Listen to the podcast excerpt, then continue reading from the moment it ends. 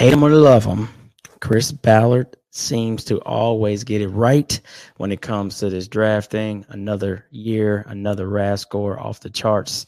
Sammy, go ahead and bang that.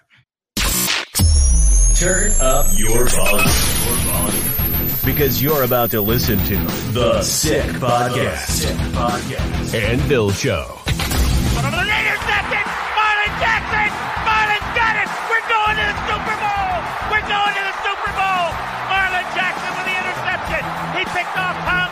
The sickest Indianapolis Colts podcast. It's gonna be sick. Sick. Sick. Yes, sir. Welcome back to another Anvil Show Sick Podcast. How are you guys doing tonight? Super pumped to talk about our draft picks. Let's go ahead and bring the boys in. Come on in, fellas. What's up? What's good? How you boys doing? Good. Another sunburnt day, as you can tell. Another Sunburnt day. Costa, how you looking? How you feeling? You don't you don't have voice. Yeah, you Have might no want to unmute. There That you is go. my fault. Technical difficulties. I've been busier than a cat trying to get litter up a marble floor.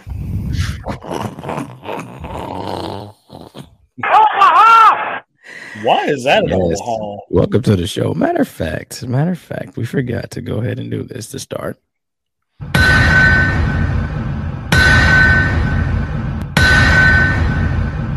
So we're not gonna mess around tonight. All right, we're gonna get straight to it. We're gonna talk about the draft. We're gonna talk about the picks. We're gonna talk about Chris Ballard strikes again. Okay. So first and foremost, let me toot my own horn for a little bit. Once upon a time, I was accused of not being a worker, right? Like all he Here does is go. on vacation, goes on vacation and hangs out and has a good time. Yeah, this boy, this guy, this Colts fan, not this past weekend. Yeah, you, you definitely worked your ass off over the weekend. I got good material. Um, I met fans of the shoe. I met fans of just the NFL and every other team. Listen, go out to the YouTube. You know where we are now. Check out the vlog. It's my two day vlog of the KC draft experience. It was absolutely amazing. So hopefully next year we'll have the whole team with us. You guys can see what that's like up close and personal. But forget all that. it's time to talk about with the fourth pick, the Indianapolis Colts select. How do you guys feel about that? Love it. Stoked. Anthony Richardson.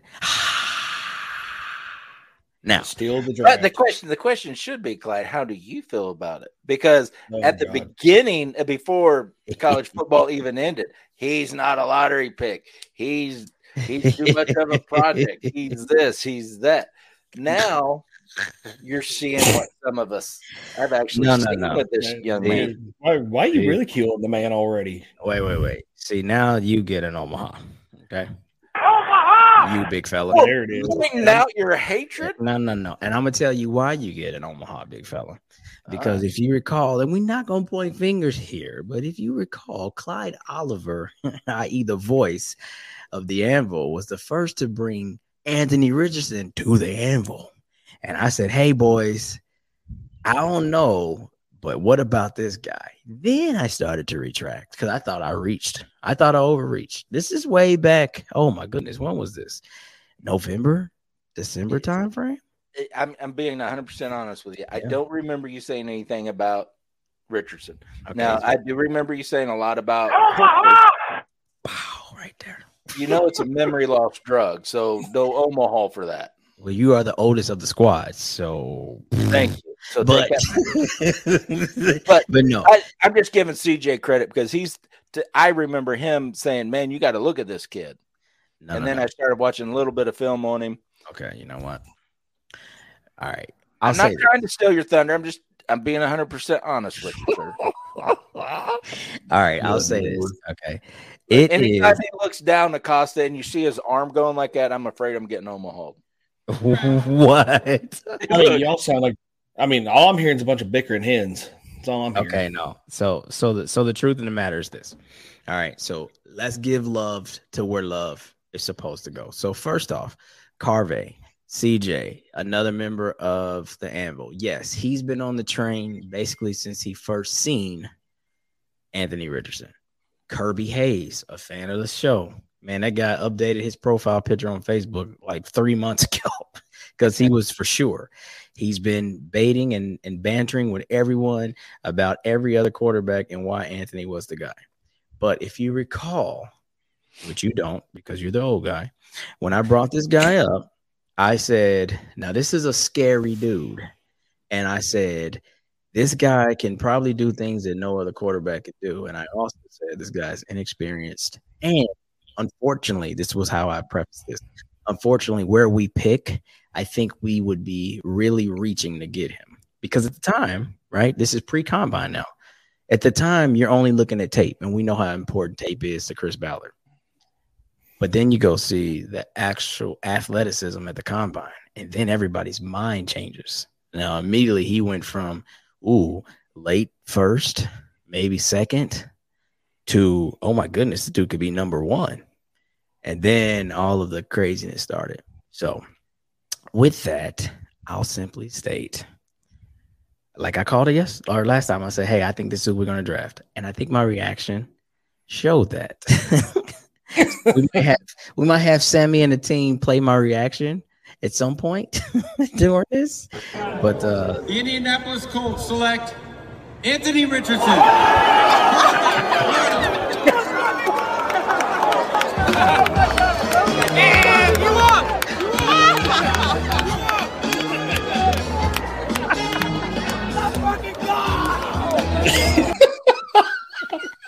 First off, who is that? that dude gets to Omaha. But yes, I think my reaction showed just how excited I was at four to take Anthony Richardson, knowing CJ Stroud was gone. Okay. So that was the key to all of this. CJ Stroud, like like me and Acosta talked before, that was my guy from day one. I felt like that's who we needed. But knowing that he was gone, I was like, there's no way. And of course, Bryce Young is gone. He went first. There's no way I think the Colts brass would wake up the following morning saying, wow, we could have drafted Anthony Richardson with all this potential. And we took Will Mel- Will Levis, which we've probably seen uh, just about all he can do. I think that would have been a tough sell. That would have been a tough pill to swallow. Very thought, tough. but- Very tough. And I, Yeah. you know, believe it or not, I've talked to a few Colts fans that said they wouldn't be Colts fans if we did draft Will Levis. Yeah. Wow, And I said, well, if that's all it takes for you to jump ship, you ain't a damn fan, anyways. bye. right? Bye, right? But I mean, this is a game changer, man. Six four, and I, I'm sorry I misspoke on my vlog. I had a few drinks, but I'm talking to a Cowboys fan towards the end. Only a few. just a few, but uh six four, the real 40 time, four four forty, right? 244 pounds, can throw a ball on a rope 60 plus yards, can run away from you know defenders, cornerbacks, you name it. Incredible, man. And and everyone, Shane Steichen, Chris Ballard, Jim Irsay, the players, people just don't even I don't think it's really set in like what we potentially have with the offense that we have. You know, people have always talked about, well, our, our wide receiver core isn't that strong. Maybe, maybe not. But now we have an electric player who can extend plays, create plays, you name it. JT, Michael Pittman, Alec Pierce. So now doesn't sound so benign, right? So My my thing is this: if you play fantasy football, you better pick up Pittman because Wait. that kid that kid has an arm on him, and Steichen is going to stretch that field out with that arm. I'm gonna tell. All right, look, we're gonna I slow think- down. I think Alec Pierce is going to take him over Pittman. wait a minute, boys. Wait a minute. Wait a minute. Wait a minute. Can we not do this to jinx our squad? Listen, remember last year when Frank Bri- Frank Reich was like, "Hey, if you play fantasy football, you better get Nyheim Hines." Nyheim I Hines remember had that. like four My catches at that time. got, me- got me two points all damn season. Thanks, Frank. until he left and then started returning kicks and punts and you name it. So yes, let's just not let's just have a mental picture of what it looks like. All right, we'll I'm telling that you. for another show. I'm telling you right now, man, the RPO is gonna be potentially one of the scariest, maybe ever. Right? Like I know Cam Richardson or Cam Richardson. Listen to me, Omaha. Man, Good.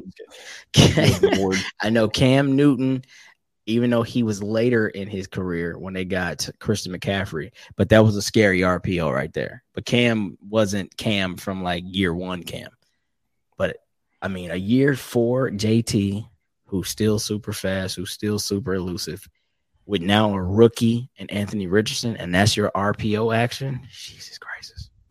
Oh, Jesus Christ. And one thing else I want to say about Anthony Richardson before we move to the other guys, just think about this really quick. Everybody on draft day looks a certain way, and I'm not, please don't take this in the wrong manner. Did you see how professional Anthony Richardson looked? He wasn't trying to be jazzed out. Now he had his chain on, all right? His, his chain said a thing or two about him. But other than that, dude, he had on a straight put together suit. You know, he mm-hmm. was about business. He brought his entire family. Like he's showing already, like I'm only 20 years old, soon to be 21, but I'm mature beyond my years. And this is something playing quarterback in the NFL that I really want to do and I'm focused on and I'm ready to work. And I just think that sometimes that starts. I know it's your day. I know you're supposed to be jazzed out and all that, but sometimes some of those things are a bit much. I like how he doesn't want to draw attention to himself that way. Draw attention to what I'm going to do on this field, bro. I love it. I love it. Not to not to mention the kid is stupid smart. Facts. Oh yeah, I seen some of those breakdowns, like what he had to go through with the coaching staffs and being able to recreate what they said and that whole thing. Like, yeah, man. So Did you, did you see that uh, that video of him uh, breaking down the uh, West Coast offense? Like they showed him one time, and they With said you know, pretty much, yeah, and then pretty much re, you know redo it on the board, and he did it like verbatim.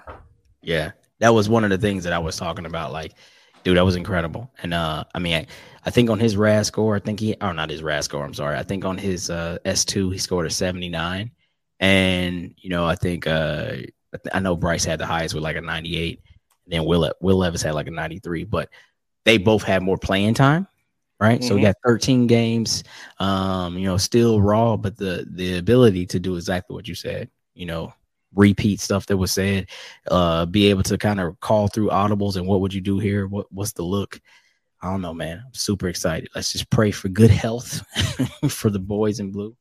And uh i think we got one. At one i think we got one. I tell you, one part of his interviews after the draft that I truly, truly enjoyed what he said is there's no more Cam Richardson. There's no more this, there's no more that. There's just Anthony. Richardson. Yeah. It's time for me to make my my legacy. Yeah. And I I can act I can really, really appreciate that. Yep. Yeah that's true man i think he said there's no more cam jackson that was you know he was always Cam Jackson. Yeah. Yeah, yeah, yeah. I got you. But nah, man, it's good to have those people that you looked up to. It's good to like, you know, always kind of like hold them true as far as those are my guys that I look at as maybe, you know, the players I want to emulate. But now it's my turn and I'm here to prove it and I'm ready to show it. And bro, I am stoked at one for that. But that was our only pick of day one, right? So we did nothing else crazy, but we seemed crazy, right? And this is a, a cult show, not a Texan show. But I'm telling you right now, when they first mentioned there was a trade at three before they said the Texans were the team, instant shambles. Like I was about to just break down because I knew of the teams, more than likely I was going to hear, or I thought I was going to hear, the Tennessee Titans have, right? But after doing some some some rumor reporting and some research, don't know if it's hundred percent true, but all things point to this. Their guy was CJ Stroud. I actually met a guy in the crowd that was a Titans fan. So like, yeah, we're coming up for three to get CJ. But after CJ went at two, I think all of that traction went away. And they were just comfortable staying where they were at 11, I think. So thank you for not wrecking the show, right? Um, and of course, the hate is already out there. You gotta love these these these these battle groups. Uh, the the sick podcast that will show is part of the AFC South ba- battle group, and they already calling Anthony a bust and trying to compare him to Trevor Richard or Trevor Lawrence and how that was when he came out and blah blah blah. blah. CJ Stroud to be better because of this. You know what? None of these kids, with the exception of Lawrence, have played yet. So let's just see him play. I know it's it's okay to be afraid. It's okay to have your your hater boots on because the most athletic dude that ever played quarterback is now on our team. Ever. His RAS score was a perfect 10. Perfect 10. Perfect 10. Right. So that's neither here or there. The one thing I might I'm gonna the one thing I'm gonna add about him too is he is definitely out of the quarterback class. I'm not gonna say the whole draft, but definitely the quarterback class. He's the most coachable player there. As they say, he is a Colts guy. He's got to be your guy. And Chris Ballard and Shane Steichen and Jim Irsay and now Jim Bob Cooter and everybody else, Morocco Brown, you name it, all are smiling ear to ear. Morocco Brown was the first to tell Chris Ballard about him like way back in August. And he was like, dude, I'm down here watching a show you won't believe when he was on nobody's radar. And here we are now, you know, eight months later or so, he's in Indianapolis Colt. Crazy ride for that kid. So now we've heard we, we've heard all the all the interviews and and Chris and Shane and Jim always said, "Oh no, we don't have anybody targeted."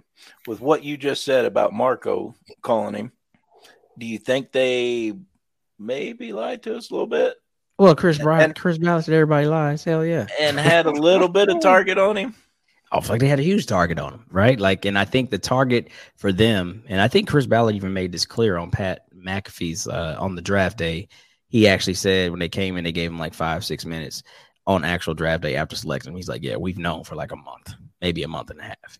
So yeah. with that, I mean, he's admitting to there was a slight target. And wherever and then, whenever you want to put it on him, yeah, it was. And then Irsay also said, like, even if we had the number one overall pick, we still would have chose Anthony.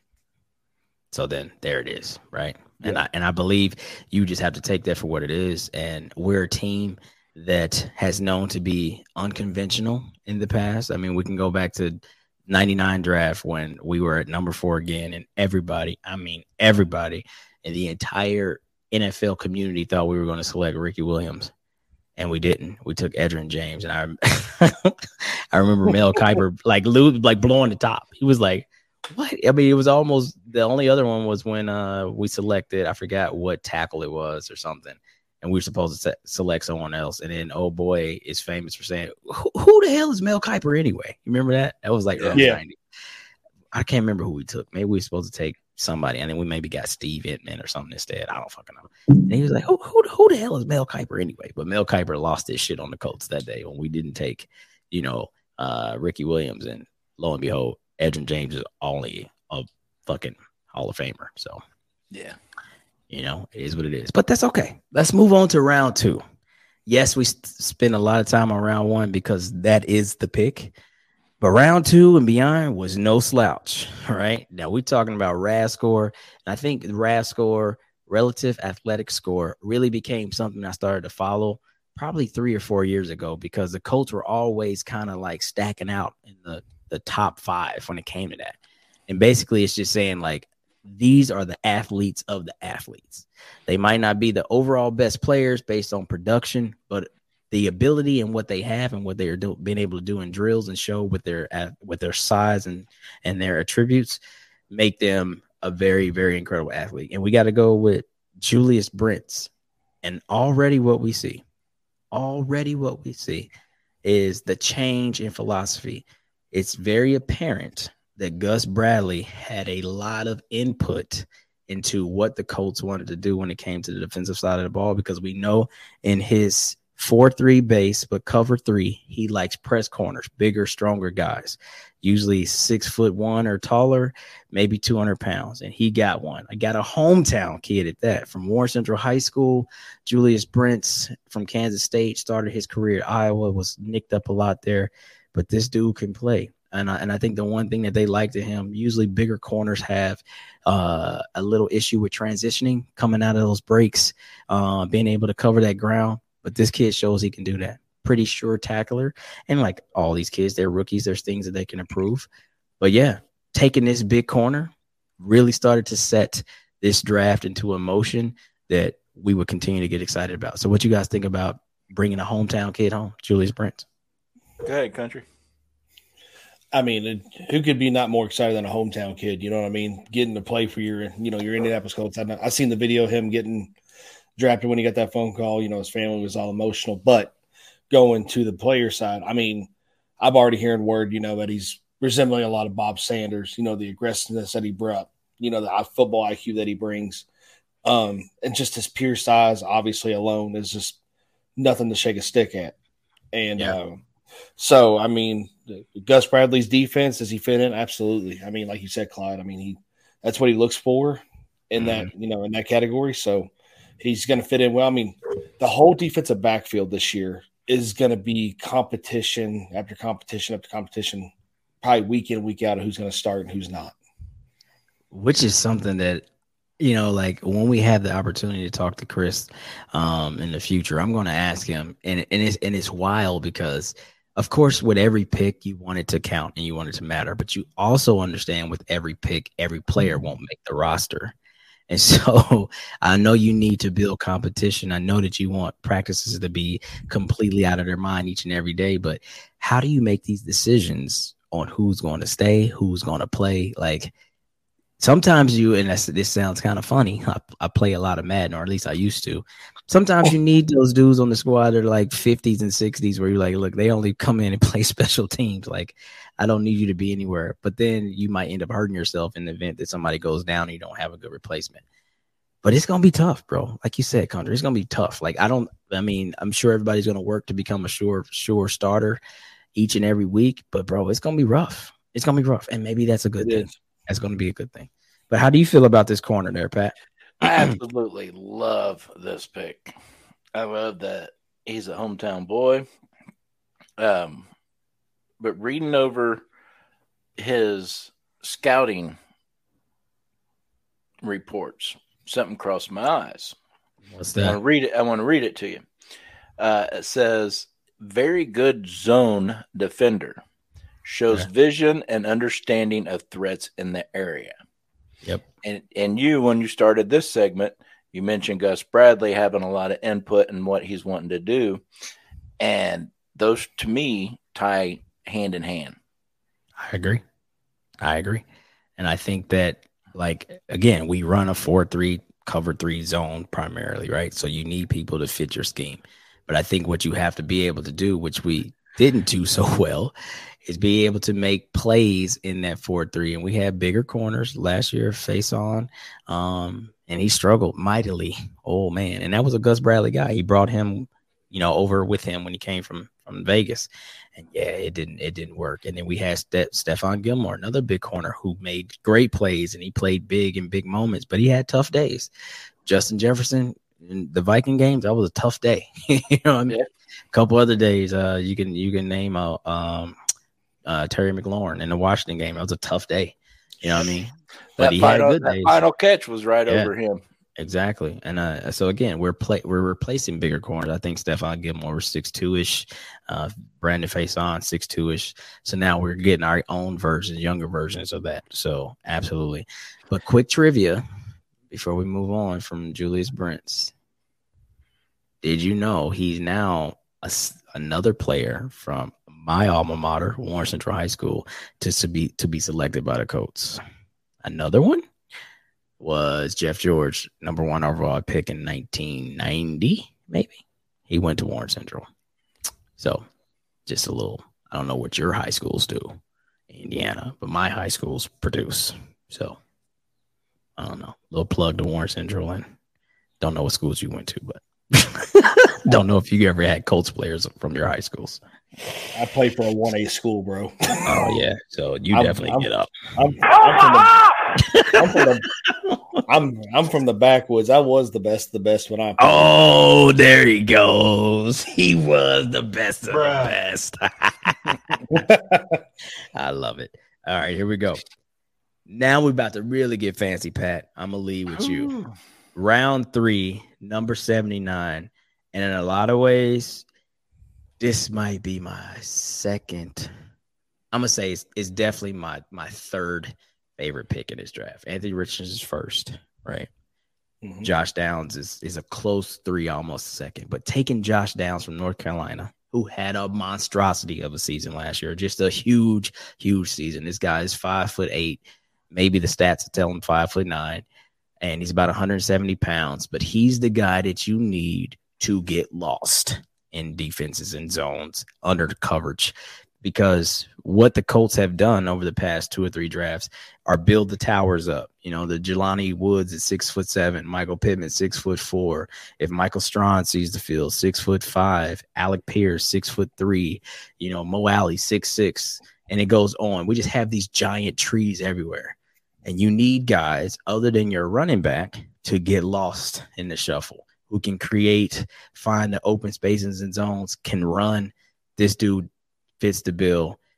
And he had an incredible season last year at UNC. And the biggest thing, the biggest thing is you have to have your staff and your coaches be 100% on board with those picks. And Reggie Wayne called this guy doing the workout, doing the combine, his favorite receiver of them all. Some great receivers came out this year. And again, we talked about Gus Bradley maybe getting to raise his hand. Hey, I like this guy. Reggie Wayne definitely was like, hey, I like this guy. And a lot of people, not to get carried away, Marvin Harrison, a little bit bigger in size and in height, but he gives you that Marvin Harrison esque feel, how he's just able to wiggle around. T.Y. Hilton, another perfect, uh, basically around the same size. T.Y. Hilton was five foot nine, too, right? So just able to find little open spaces and then run away from people. Good luck with a guy like Anthony Richardson running for scrambling around, making things happen, finds this guy on a shallow crosser or something. Good night. You know what I'm saying? So, Pat, how do you feel about Josh Downs? Love it. Love it. Love it. Love it. Love it. And if you go back and you watch his highlight tapes, pay attention to his separation. Because, yes, he is small, but my God, the guy is quick and he can turn on a dime he can create that separation. So to me, having that natural ability, or it was coached, I don't know. I don't know the kid personally, but the way he can separate, size doesn't matter to him. You just need that window for that QB. He played a lot of slot at North Carolina, so I can see him doing a lot here, especially with with Pittman and Pierce. Come on. And and again, no knock to Parris Campbell because Parris Campbell, when he was healthy, showed flashes. But Parris Campbell, most people forget, he was a little bit bigger than what people may have seen. He was like six foot, right? This is a I five was, eight. Yeah, yeah. thought he was like six one something. Yeah. So Parris Campbell was actually much bigger trying to fit into the slot. Now you have like this guy that really gets lost. you know, you yeah. imagine breaking a huddle and seeing all these towers, and then oh my god, I'm the I'm the unlucky sob that's playing nickelback or I'm like, wait, where's my dude? oh well, shit, see, there he is. and see, to me, a, a ty comparison is really good for this one. Absolutely. For downs because TY wasn't the biggest, TY wasn't the fastest, but TY was damn good at getting separation. TY yeah. was damn good at giving Andrew Luck that window he needed. Yep. There it is. And and I I see a lot of I, I see a lot of resemblance and downs here. You know, so takes on takes on downs uh con or country. My take on Downs is absolutely I love I love the pick. I mean, what I've seen him, like Pat was saying about the separation, the kid is one of the best route runners in this draft, if not the best route runner in this draft. I mean, his footwork could use a little bit of assistance, but that'll come in time. I mean, that'll be coached. But I mean, that's, that's that shit out of him. Oh, absolutely. I mean, that's that's the only that is the only thing I've seen. But the names that came to mind was obviously Marvin Harrison, yeah. T.Y. Hilton being the biggest. Even yeah. Danny Amendola, oh, as much as I hate to say yeah. it, Ooh, uh, yeah, came to mind. Uh, Wes Welker came to mind. I mean, just, I mean, it's just his speed, his separation, his uh, route running. I mean, just that and a receiver alone. That's all you need. Facts. You know, some de- some decent footwork. He's going to eat people alive, and like you said with Anthony Richardson's arm, man. And that's bombs. the biggest thing. Like bombs. when you're a slot guy, you want to be able to get on people's shoe tops. If you get on their mm-hmm. shoe tops and then you're able to turn them, I mean, the, the, the world is yours at that point. And I think Reggie Wayne really enjoyed it because even though Reggie was never one of the fastest, Reggie Wayne was always one of the best route runners ever. And I think he fell in love with seeing how this guy comes out his breaks. He's able to get, you know, like you take like a stem route, the way he gets to the stem, puts the foot in the ground, sends the other, sends the, the guy that's guarding him one way, he's going the other way. Like it's, it's over at that point. And as long as the ball's on time, it's a completion because the guy has amazing hands. So yeah, man That was Now- great at 79. Now, on top of that, you you know Reggie vouched for you. So how you going to let Reggie da- Wayne down on the Yeah. field and at practice and during game? Right. Yeah. You know what I'm saying? His tail off. He's gonna work Yeah, his tail off. absolutely. Yeah. Another Yeah, another so- little another little fun fact too is most positions in football, and each coach will tell you this: if you get them backpedaling and get them flat footed, it's over. Yeah. that back. goes for that goes for line, that goes for receivers and defenders, that goes for a lot of positions. You get them you get them on their flat parts of their feet, it's over. Yeah. And that's a great That's- segue because going to round four, we go to the big uglies. Yeah. we got the most athletic of the big uglies and Blake Freeland, uh, offensive tackle for BYU. And I'll be honestly, I, I'll be honestly, I'll be honest. I was not tracking him initially. You know, like my mind at this point, if I was like, if we are going to take a tackle, I thought it would have been at number two in the 40s, right? And I was looking at Dawand Jones and a few others. So at that point, I had already kind of slipped my mind to offensive tackle. So when we took him, it took me a minute. I knew the name just from watching combine stuff, but I had to go watch the tape. Hey, a big physical, I mean, a giant of a man, six foot eight, dude, long 300 arms, 300 pounds. Basically, was like between the, the top one or three in all of the ranking and all the drills. I think the only weakness may have been no, I think he was up there on his bench too. I think I'm thinking of uh Wit. Wit was kind of low on his um, we'll get to him. He was our last pick. But more of the story is I think this guy can come in and start right away. Now, a lot of people are talking about, well, do we kick him to left? Because he played both, right? He ended as a left tackle, but he played a lot of right tackle. In my opinion, I'm like, no, what you do is you kick Braden in the inside, let him go back to his roots from Auburn and play right tackle. I'm sorry, right guard. Put this kid at right tackle. Now you got Kelly at the center, Nelson at the left, and you keep Raimann out there at left tackle because he showed he can do it. But I think Mhm. this is a day one starter, like hands down. This dude's a monster, bro. Like he Absolutely. gets on people. So I'll let you guys talk about it since y'all played in the trenches. This is a big bastard. Good country. I mean, dude, he's just he's a specimen of a man. I mean, I think NFL Network had him going late in the first, early in the second. So we got a steal. You know, that's one of the biggest steals of this draft was getting Blake. Um, but dude, I was watching some of his highlights and some of the breakdowns. But as much as his football playing is, the kid played basketball, he played quarterback. And between all that, the biggest thing I noticed was his football IQ. He's probably the smartest lineman in this draft. He knows, especially playing that left tackle position, the blind side, he knew what to do automatically. He knew what blocks to pick up. Like he knew what to call in the field. The man's a born leader. I mean, he's everything that we need. I mean, even if he does start at left tackle, he does outshine Raimann. I mean, I'm, I'm fine with that though. You know what I mean? But I mean, Raimann did really great for us. But Blake, man, he's just a specimen of a human being. Really impressed me. Um, but his football IQ is what really impressed me the most. He's he's up. I mean, I can see him having Jeff Saturday type IQ when he gets you know in the league for a few years. Shit, I mean, he's sitting next to a savant and Quenton Nelson, right? So Absolutely. I mean, yeah, I mean, he went to BYU, another one of those high profile like academic schools. You know, we already know mm-hmm. Big Q went to Notre Dame, so he's a Golden Dome. So yeah, like that's very important with the line because it's more than just hey, that's your guy. You know, I think that's how you guys learn how to play line when you're a kid. Hey, that's your guy. But by the time you're in middle school, transition to high school, like you're learning like how to like do different type of blocks. Let's it's time to learn how to pull. Who do you what do you do here? What do you do there? What's your kick learned to pick up step? Like yeah, Yeah. like he's uh he's going to be a game changer and uh and he's strong and he stymies people. So that's important. So Pat, His you play footwork's- D line. What does that look foot- like? Well, his footwork's amazing too. yeah. After we drafted him, you know, I went back and, and read his scouting report. And usually in the negatives on scouting reports, there's three, four, five, six lines, sometimes mm-hmm. more. This kid has one negative line in his scouting report. What does it It say? says plays with marginal leverage and pad level. Because he's six eight. But I get Is that. he six eight? I mean, geez, what do you want? He could get on his knees and have his pads at pad level for you. Fact. That's the only way that negative comment comes out of that that scouting report. yeah. And if that is the only negative of this kid, come on. That is a Yeah. home run. Now Mel Kiper liked this guy. he was like, like what you said. Who the Country, he was hell like, is the Mel Colts- Kiper? But I'm saying he's like the Colts get an absolute steal here.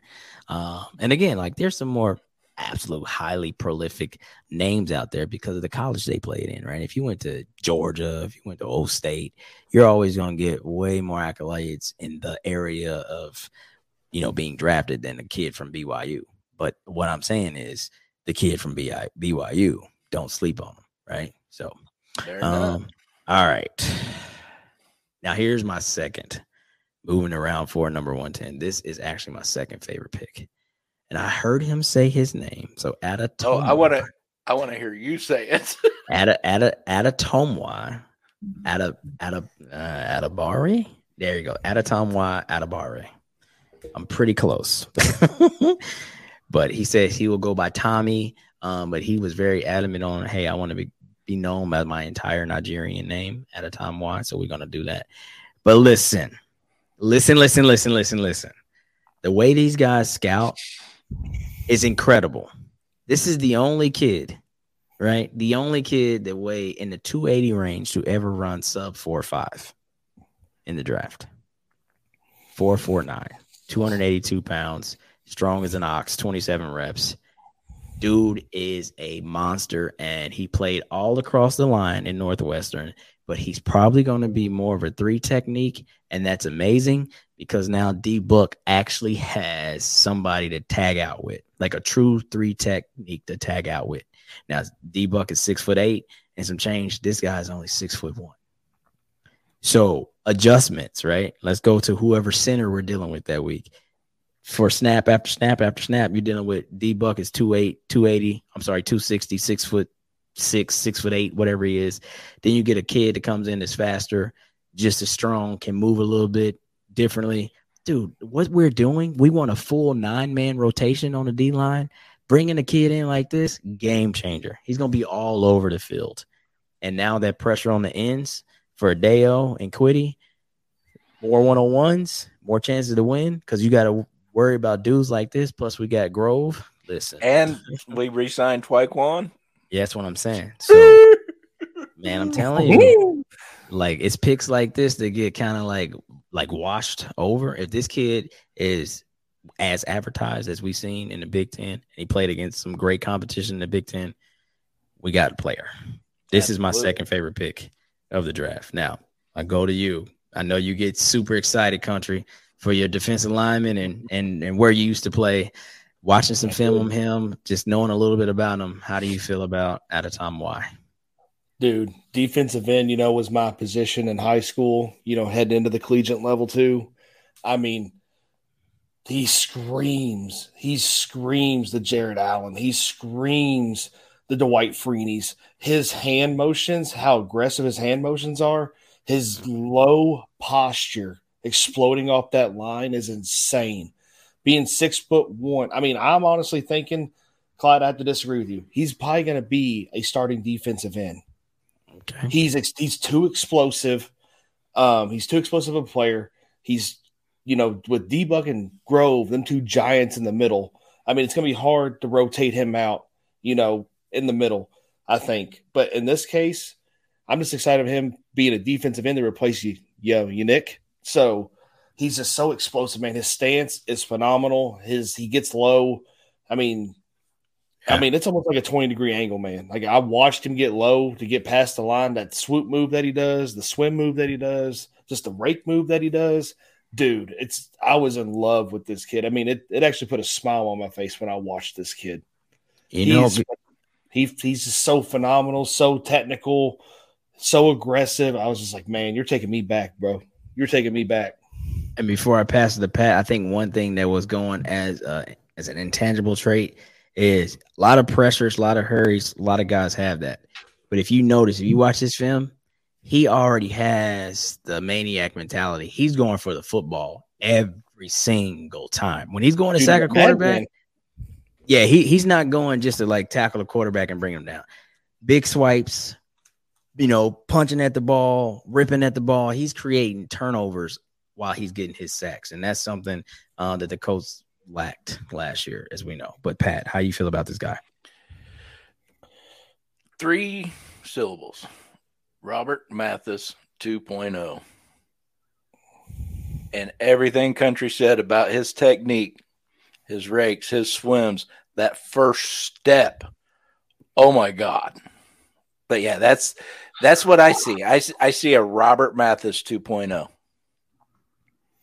And I absolutely love it. Now, I'm going to have to go back to college uh, for another six years just so I can learn how to say his damn name properly. I think I missed it last time.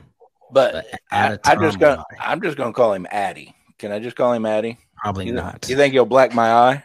he might. Probably. All right. Yep. He might sack fumble your ass. I'll, de- I'll definitely work on that name for sure. I think. I think But it's no, I- at a Tom way. At a at a Tom way, like way At a- at the end. At a time. But no, I'm I'm really excited to see this kid. Absolutely. Really excited. Um, could he get a starting position? Yeah, yeah, he's that damn good. Will he? I don't know. You know, we'll have to see what training camp and and everything leads out. You know, because Dayo really came on to his own last year.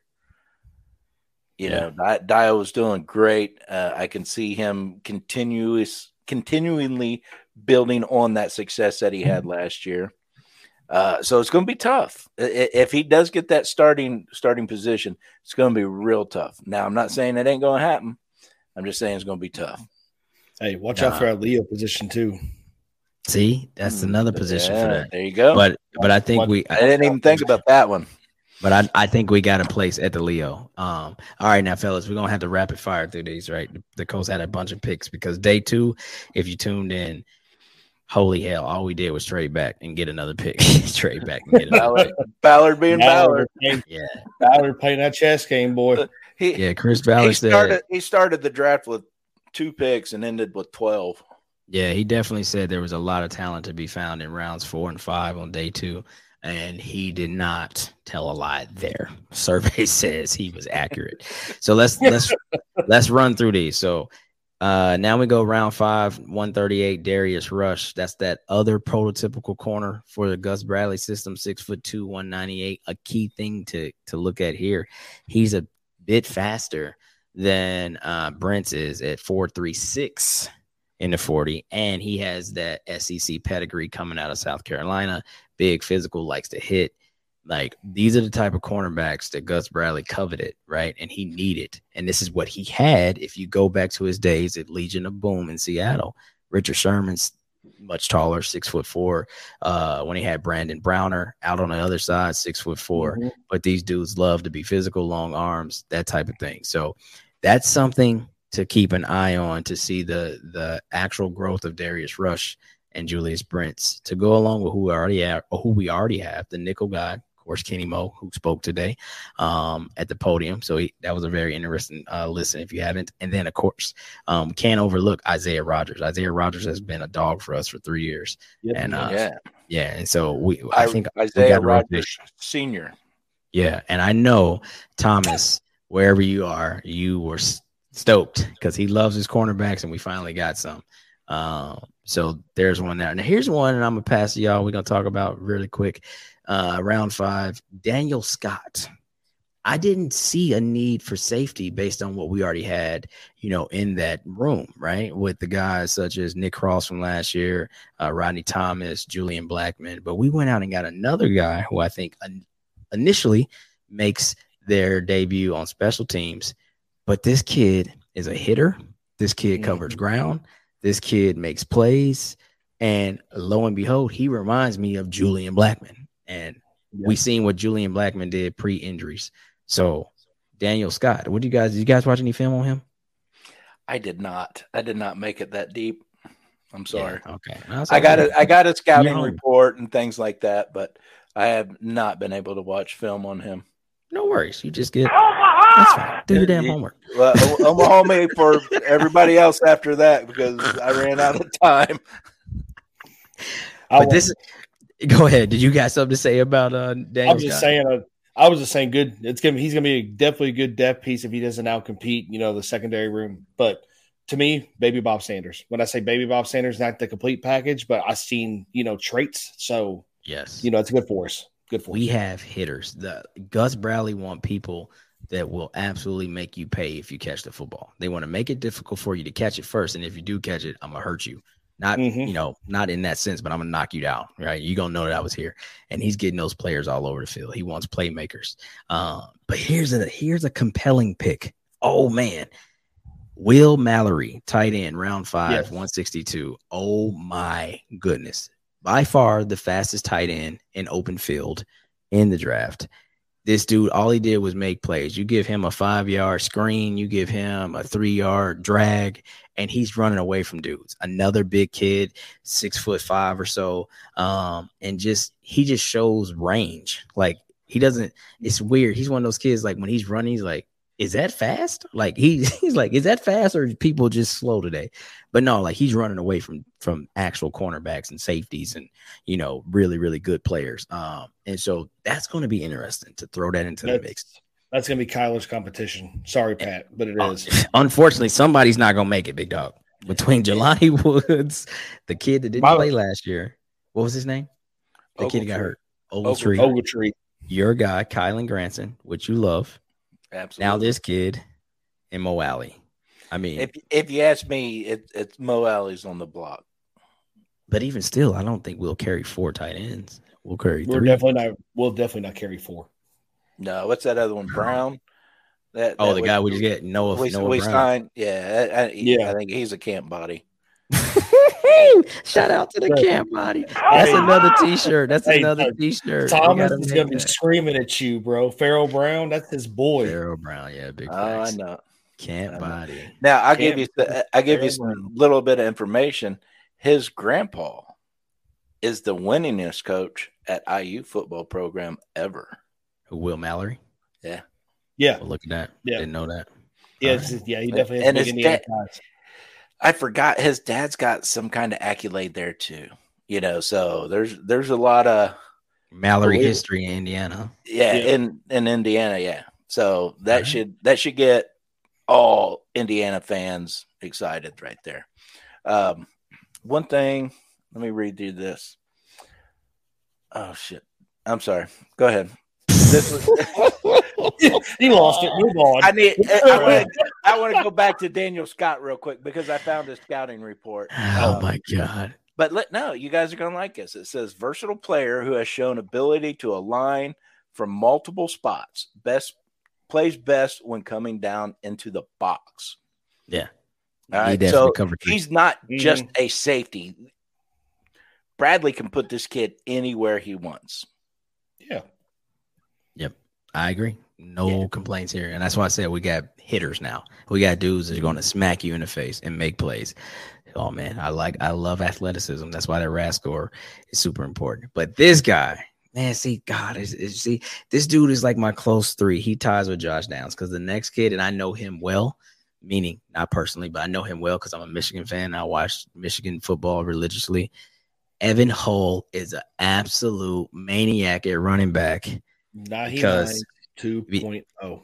Okay, well, I'm a, I'm a, I'm gonna disagree slightly. Yes, out the backfield, he catches like you give him a, a screen pass or a swing pass, and you're probably in trouble. Great hands out the backfield. So for that, Nyheim, absolutely.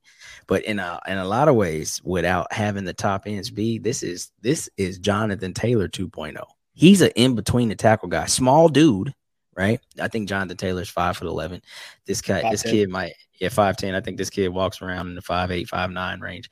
But that's how he plays. 5'10, 209. Oh, is he five ten? Okay, my boom. There That's go. what Right. the scouting report says. Yeah, and in between the tackle guys, bruh, the quick, the quick wiggle, boom, boom. He might not have the top end four three speed that Jonathan Taylor has. He's probably in the four four range, maybe a little bit higher, but he's going to absolutely be the guy that spells Jonathan Taylor, and you don't lose a lot. No knock on Zach Moss. We seen when he got the opportunity, he played pretty hard, but he's one of those Or big Jackson. backs. Yeah, uh, Jackson, but Zach but Moss- Jackson isn't this. Jack Jackson isn't this at all. Zach There's Moss knock is simply to me. Zach Moss is simply a power back, and that's it. Yeah, He, you know, Dude. he's he's stout. He's stout. He's big. he's short, you know, stocky. He's just a power back. You know, you put him in third, you know, third and goal, third and short, you know, those types of situations. Think about this. man. Moss Moss will definitely get you that two three yards that you Yeah. got to punch through. Yeah. So he led all backs last year with 55 catches.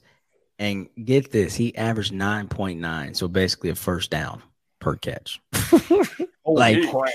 That's what didn't I'm saying, that. bro. Like Wow. that's and now you got a young quarterback And this who was a- needs these type of players, right? This to- was a fifth or sixth round pick.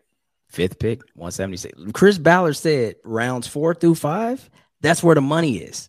Dude, we have one, two, three, four, five, six. We picked six players from four through the end of five. I mean, there's So a he reason was why we got not an A lying. plus grade, man. He was nine line. All right, we got to burn through these last three.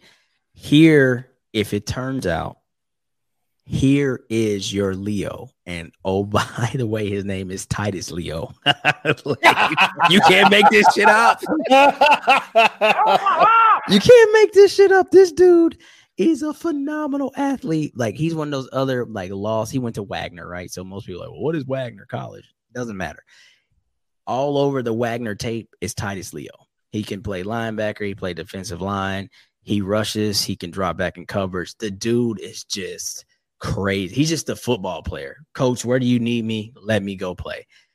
This is a scary dude, man. This is a scary dude, right? Like, I mean, let's not get carried away. But when we selected Darius Leonard back when he was going by Darius in round two, everybody's like, who the hell is what the F? This is the same type without Darius being an edge rusher.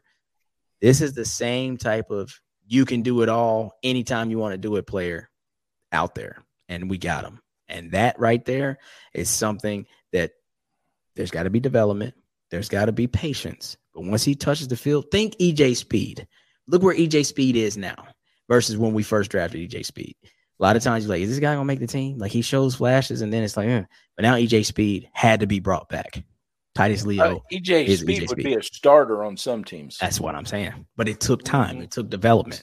And I did. think this It is did. this this is the future Leo right here. And I mean, no pun intended. Titus Leo, the Leo.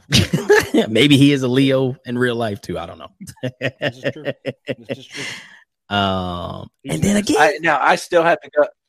I, I have to go see his uh, see his tape. But one of the the comments in his scouting and report says plays with his hair on fire even when the game is long decided. that's what I mean. That's a- a that- every me, that that's that's my kind of dog on the field right there. Yeah. I don't care if we're winning by fifty, and I don't care if we're losing by fifty. We're playing hard every Same single effort. play. Same, and I'm telling you, those are the guys that Chris Ballard and his team is looking for. And hence, you can find them at a school like Wagner and be like, who are they? Right? You know, wherever, uh, I mean, just Darius Leonard came from the MEAC in South Carolina State, I think it was. Like, who are they? Right? But I'm telling you, these type of players are the players that make the team. In two or three years from now, they become household names. Might be a Leo jersey behind you. Sha- Sha- Shaquille became a household name Absolutely. damn near day one. That's Yeah, what I'm saying. Yeah. I mean, it just goes back to those old coaching sayings, man. You know, I got kids sitting on the bench that's way hungrier than you that want to play. That's that's this guy. Yep, absolutely. Uh, so Gus Bradley strikes again in round seven with another six foot two cornerback around the 200 pound range. Jaylon Jones, another battle tested corner coming out of Texas A&M, which is now in the SEC as of like three or four years ago. Again, bro, like you can Good tell. And this is remember when we talked about this. I said it seems as if with Shane Steichen, he would definitely have Chris Ballard's ear when it comes to the draft, and it won't just be on all of the you know the positional coaches and area scouts. But you can tell that all of the coaches came into the room and was like almost like a wish list for Christmas. Hey Chris, I need this. hey Chris, I want two of these. Okay. Hey Chris, don't forget about me. Like Gus Bradley had a lot of voice, in my opinion, in the room. Hey, dude, let's go watch some 2012, 2013 tape of my Seattle defense. Look what I got out there. I got big, rangy dudes. Can we get those? And they listened. This was a deep cornerback draft. This was a deep tight end draft. This was a deep wide receiver draft. And we had our hands in all those pockets. So that's another one. I'm so I'm sorry. I just thought of that Dave Chappelle uh, skit where he he's got the cocaine all over his face. He's just like, "You got any more of them?" I'm just thinking that's good. You got, you got any more? You got any more of them stridey quarter cornerbacks? Yeah, I know. like how many six? Like, like let's be for real, man. How many six foot two cornerbacks that are 200 pounds with range and speed and athleticism are you going to find in a single draft? We got them all, bro. like we really we did. got them all. You know what I mean? It's crazy. So one of, one of his uh, positives on his scouting report says physical defender who uses his length and size to his advantage. facts. How many times have we seen these DBs play smaller than what they actually are? Yeah. You know, so when I read stuff like that, I'm like, okay, this kid knows who he is. He knows how to take advantage of everything God's given him. Yep. His leverage, his his strength at the line. And I mean, the key all- thing with this, he's the hitter of hitters. Now I said we got a lot of hitters. He is the hitter of it. Watch his tape. Oh, I He's did. the headhunter. Dude, Like, he's he's like Troy Polamalu headhunting type he's stuff. hitting, hitting, bro. Like when you catch Yeah, the ball on him, He's out for blood. yeah, bro. All right, Dude's a shark. Dude's a shark. then we're going to have to name our ba- our defensive backfield the Indiana Headhunters. No, that we're not doing that. Oh Yes, God. we are. That. That is awesome. And then, That is uh, awesome. Don't you Omaha for that. Last but not least, Take least, your damn Omaha button away, buddy. the most rawest, probably most athletic human being with the most incredible story you'll ever see. More so than the tape that you've seen from Northern Michigan, it's the story of the kid. Jake Witt, Northern Michigan, another monster of a human, six foot seven, uh, 302 pounds, ran like some stupid 40, 4, 4, 4, 5, something like that in the 40 for that big of a man. Like, I mean, broad jump was crazy. I think his only knock, um, his RAS score would have been higher, but his only knock was he didn't hit his numbers when it came to the bench. He said he'd been averaging around 26, 27, and he only dropped like 22 during his workout. But super raw, right? Super raw. Only been playing tackle about like Raimann for a few years. Okay. Well, tight end. Um, uh, yeah, he started as a tight end. Um, he played eight man football. He left football altogether, just only focused on basketball. The whole other college, then moved to Michigan Tech. Said, "Let's play football." Listen, he's a he's a round seven pick, and at round seven, to me, he has more opportunity to make a team than some round fours, and it's just because he has Yeah. such an incredible ceiling and the range that or I guess the the ceiling that he has and and what he could be may not show for a few years, but that's okay. Do you have patience to just keep him in camp and keep him around you? But if he does, you might be seeing his name on the starting line in a few years. I don't- I won't jump to conclusions and say it's right now, but this is a guy that the coach chose for a reason, and I'll just say that. And I, I think I think uh, Coach Steichen had a, a little bit to play in this too, because here you got this monster of a man that has tight end experience. Now you take the the brain power of Steichen, and now you got an extra receiver on the field. Holy cow! we'll be running a whole bunch of right tackle screens, right? Hell I would yeah! so. So you're saying there could be a Danny Pinter's type situation with this kid? There's an Very well. actual there's an actual athlete though. Danny Pinter Yeah. was just a fat boy that got lucky. This guy actually knows how to do something out there. Had to get lucky out there. and with that, boys, that is the Indianapolis Colts 2023 draft special live from the ang- live from the anvil. Um, it's going to be an exciting camp. Let's just say that it's going to be an amazing OTA um, rookie camp season. I don't think I've ever been excited. I'm I'm sure a lot of people say this every year, but I'm I have never been so excited for a a, a, a brand new draft class like the one here. Even when we had Michael Pittman and Jonathan Taylor in the same class, that was pretty exciting. But for some reason, this class on picks that you, I'm sorry, on on positions that you usually don't get too, I don't know, caught up in. I'm super excited. I'm super excited to see what happens with these cornerbacks. I'm super excited to see what happens with Freeland on the line. Does he automatically come in and start dominating and set his his name right there? I'm super super excited to see what our boy Tommy's going to do on the defensive line. Dude, Evan Hull, can't wait to see him get in there I'm like, okay, so you really averaged a first down every time you caught the ball. Like what? like, like let's really break this down. Every time you caught the ball, Evan Hull, you averaged a first down. Can you imagine that? Can you imagine that from your backfield, from your second string running back, or maybe third string, depending on where he falls at? Listen, a lot of things here. And I think it takes pressure off some of the vets because now the vets can lead and they got a bunch of young bulls behind them. Like, look, we're just trying to get to the promised land. We know you guys have struggled, and we're here to help as much as we can. This is exciting time. To steal one from Frank Reich, what does he say? Just go one and oh. zero. Got to have the mentality still, right? But we got to have some consistency, your thing, and we got to have some accountability, Steichen's thing, Steichen's thing. And so I think that when all of that comes together for all these guys that are now in year five, year six, and been around the organization, just know how things go we can finally maybe see what Chris Ballard saw when he walked in the door six, seven years ago. That's my final thoughts. I'll kick it around the room before we get out of here. my my final thoughts is keep an eye on what we're doing. We've got interviews scheduled Friday with Kevin Rogers, director of player personnel, and some selected players. I don't know who the players are yet, but it is rookie mini camps. So who's whoever's going to be there, it's going to be rookies. Is it going to okay. who's it going to be? I don't know. But you guys uh, keep keep an eye on our page, keep an eye on the YouTube, and that's where everything's going to be posted. Damn it, country, get off of your mic, bro. Use it as Pat. Now you over there, boom. Sounded like the oh, Undertaker. anyway, no, yeah. Last year we got to talk to Jelani Woods, and I think Rodney Thomas was there. So this is always yep. cool every year. So yeah. yes, definitely stay tuned to that. All right, country, what you got? My final thoughts are: you heard it here first on the Sick Podcast Anvil Show. Things are getting interesting in Indianapolis, y'all. Get ready. And I'm about to apologize for what I'm about to do, but let's fucking go. Let's go. and with that, Sammy, take us out of here. And that's a wrap. Hope you don't miss us too much until next time. Follow the Sick Podcast Anvil Show on YouTube, Instagram, Facebook, Google Play, and Apple Podcasts.